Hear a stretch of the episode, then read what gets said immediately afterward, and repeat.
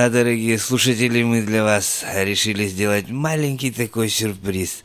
Оказывается, Михаил Шифутинский сейчас находится вместе со мной у меня на кухне, и мы с ним а, сейчас ведем такую задушевную беседу.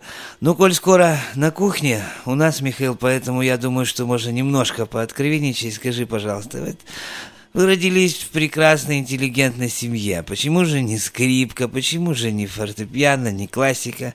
Почему же вот это, вот это, вот это вот музыка такая? Ну, я на самом деле не то, чтобы занимался этой музыкой, просто она впиталась в меня, как бы, как говорят, с молоком матери. То есть, когда я был еще э, ребенком, мои родители там часто собиралась у них компания студенческая и пели такие всякие песни, которые были не очень э, допущены, скажем так, или приняты в той жизни, в жизни офи- официальной, общественной, ни по радио нигде не звучали. А отец почему-то их все знал, играл на гитаре, пел, и я с детства это запомнил.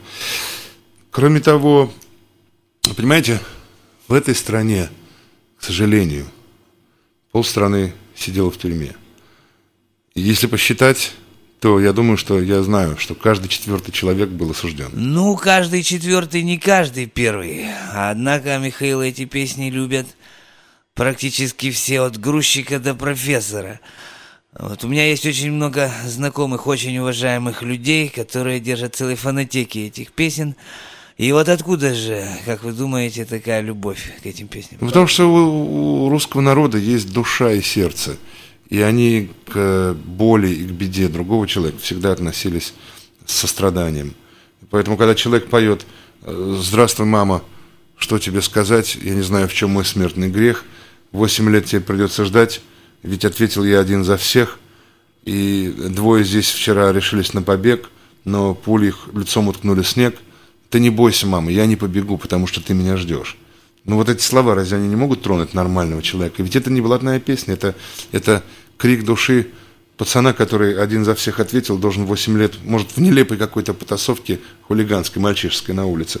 Э, и он должен 8 лет теперь э, сидеть и думать, Дождется ли его мама? А, Михаил, вот э, в прошлом такой пафосный ансамбль «Любовь в Союзе». У тебя назывался «Лейся песня». В народе его, правда, называли «Лейся песня».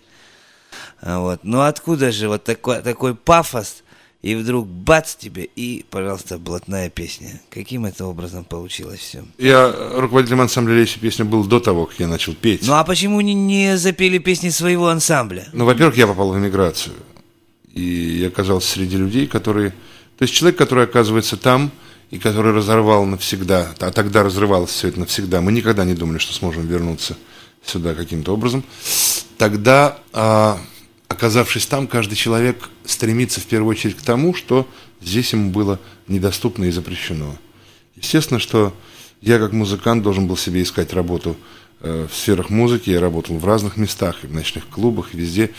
А если это были мигрантские какие-то рестораны или ночные клубы, то, естественно, люди хотели слышать то, что здесь, в России, в Советском Союзе тогда для них было запрещено и недоступно. А ну что же, Михаил, спасибо вам за состоявшийся диалог. Я думаю, мы с вами видимся не последний раз. Мы будем с удовольствием следить за вашим творчеством. Итак, удачи вам в жизненном и творческом пути.